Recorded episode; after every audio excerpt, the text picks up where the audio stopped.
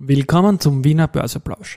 Heute ist Freitag, der 24. Juni 2022 und mein Name ist Christian Drastil. Ich werde heute unter anderem erzählen, was Valneva und mein Auto gestern gemeinsam hatten. Im Wiener Börseplausch geht es natürlich wieder um Market and Me. Hey, here's Market and Me, podcasting for equity.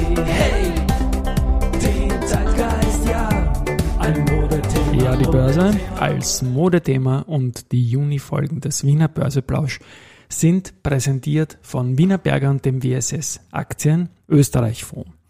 Ein Blick auf den Markt steht zu Beginn.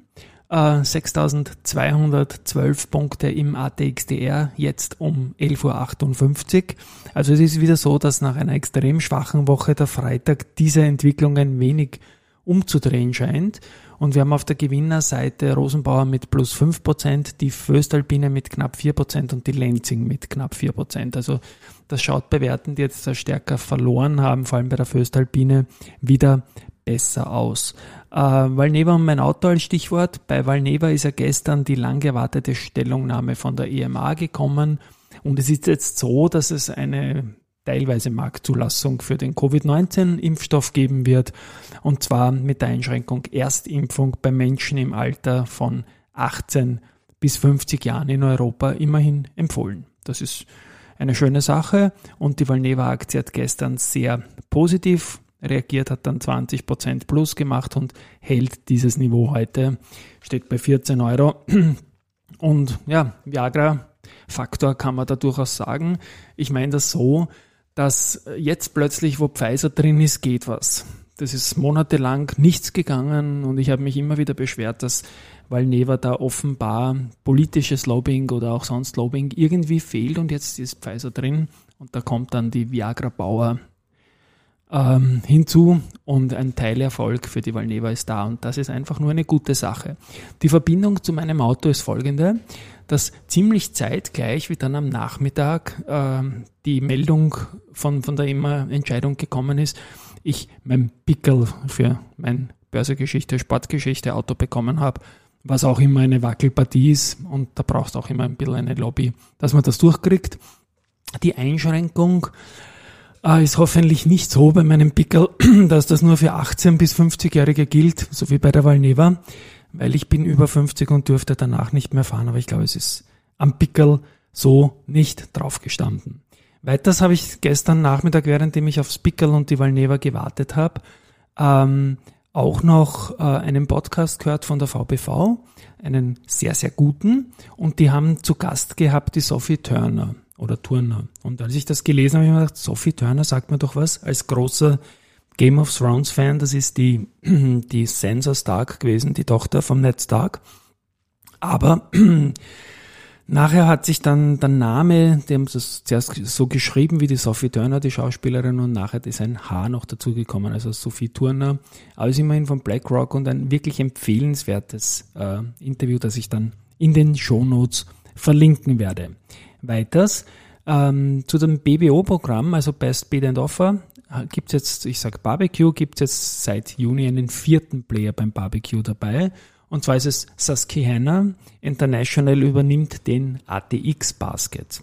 Und damit sind jetzt ähm, die Susquehanna und die Tower, die den ATX Basket haben, sowie die Hudson River und die XTX Markets, die den ATX als auch den Non-ATX Basket haben.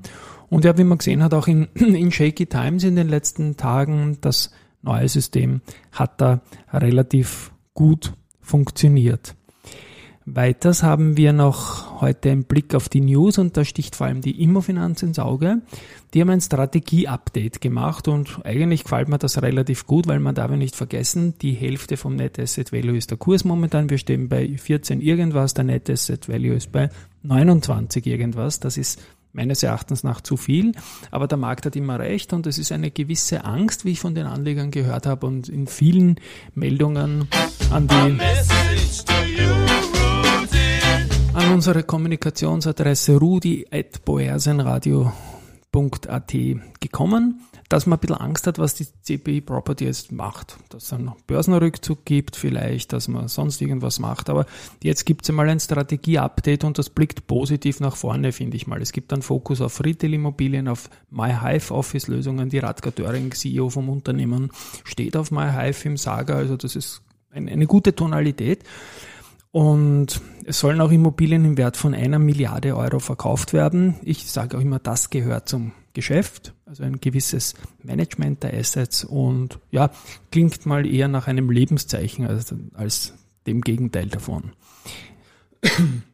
Insofern gefällt mir das gut. Ähm, Meyer Mellenhoff erwirbt ja Essentra Packaging und äh, für 365 Millionen Euro. Und das geht sich aus Barmitteln und, und ein paar Kreditlinien aus. Und damit zielt man vor allem auf den US-Markt ab mit einer bedeutenden Position im Pharma-Hub an der Ostküste. Und Pharma braucht ja viel Verpackungen. Und Pharma wird uns auch bleiben. Essentra beliefert weltweit über 800 Kunden darunter 19 der Top 20 Pharmaunternehmen und beschäftigt 3500 Mitarbeiterinnen. Das ist also durchaus eine, eine große Geschichte und für Meyer Mellenhoff soll das zur Wachstumsplattform werden. Da das ein sehr bedachtes Unternehmen ist, das immer eher vorsichtig agiert, glaubt man ihnen die Story und 2,5% plus ist da nicht so schlecht als Reaktion drauf. zur Föstalpine muss ich sagen, nicht nur ich habe in den vergangenen Tagen, habe heute bei 1979, glaube ich, nochmal gekauft oder 1982 waren es, Föstalpine Aktien gekauft, sondern auch der CFO, der Robert Ottl, hat wieder Aktien gekauft, er hat 1000 Stück zu 2008 gekauft. Also runtermischen ist da angesagt und ich mache das gerne parallel mit einem Vorstand, äh, noch dazu mit dem Finanzvorstand. Es gibt jetzt, wie gesagt, äh, höhere Gewalt wegen der ganzen Gasgeschichten und so weiter. Aber so wie der Wolfgang Mateka auch gestern gesagt hat, die Föstalpine ist da eigentlich nicht schlecht aufgestellt.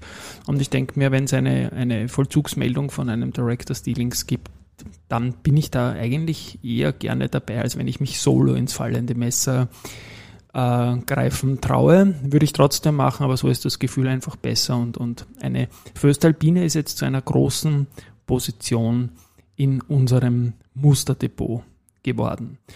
Ja, soweit, so, so fast fertig bin ich für heute.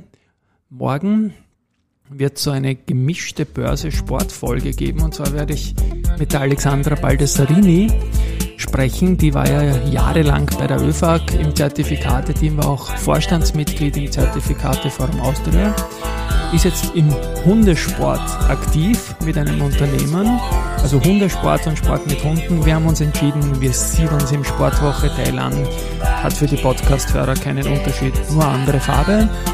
Unter christian-drastil.com slash podcast gibt es auch eine neue Landingpage für diesen Podcast. Ich wünsche euch ein schönes und ruhiges und friedliches äh, Wochenende. Und jetzt muss man wieder sagen, steckt euch nicht an. Baba, ciao.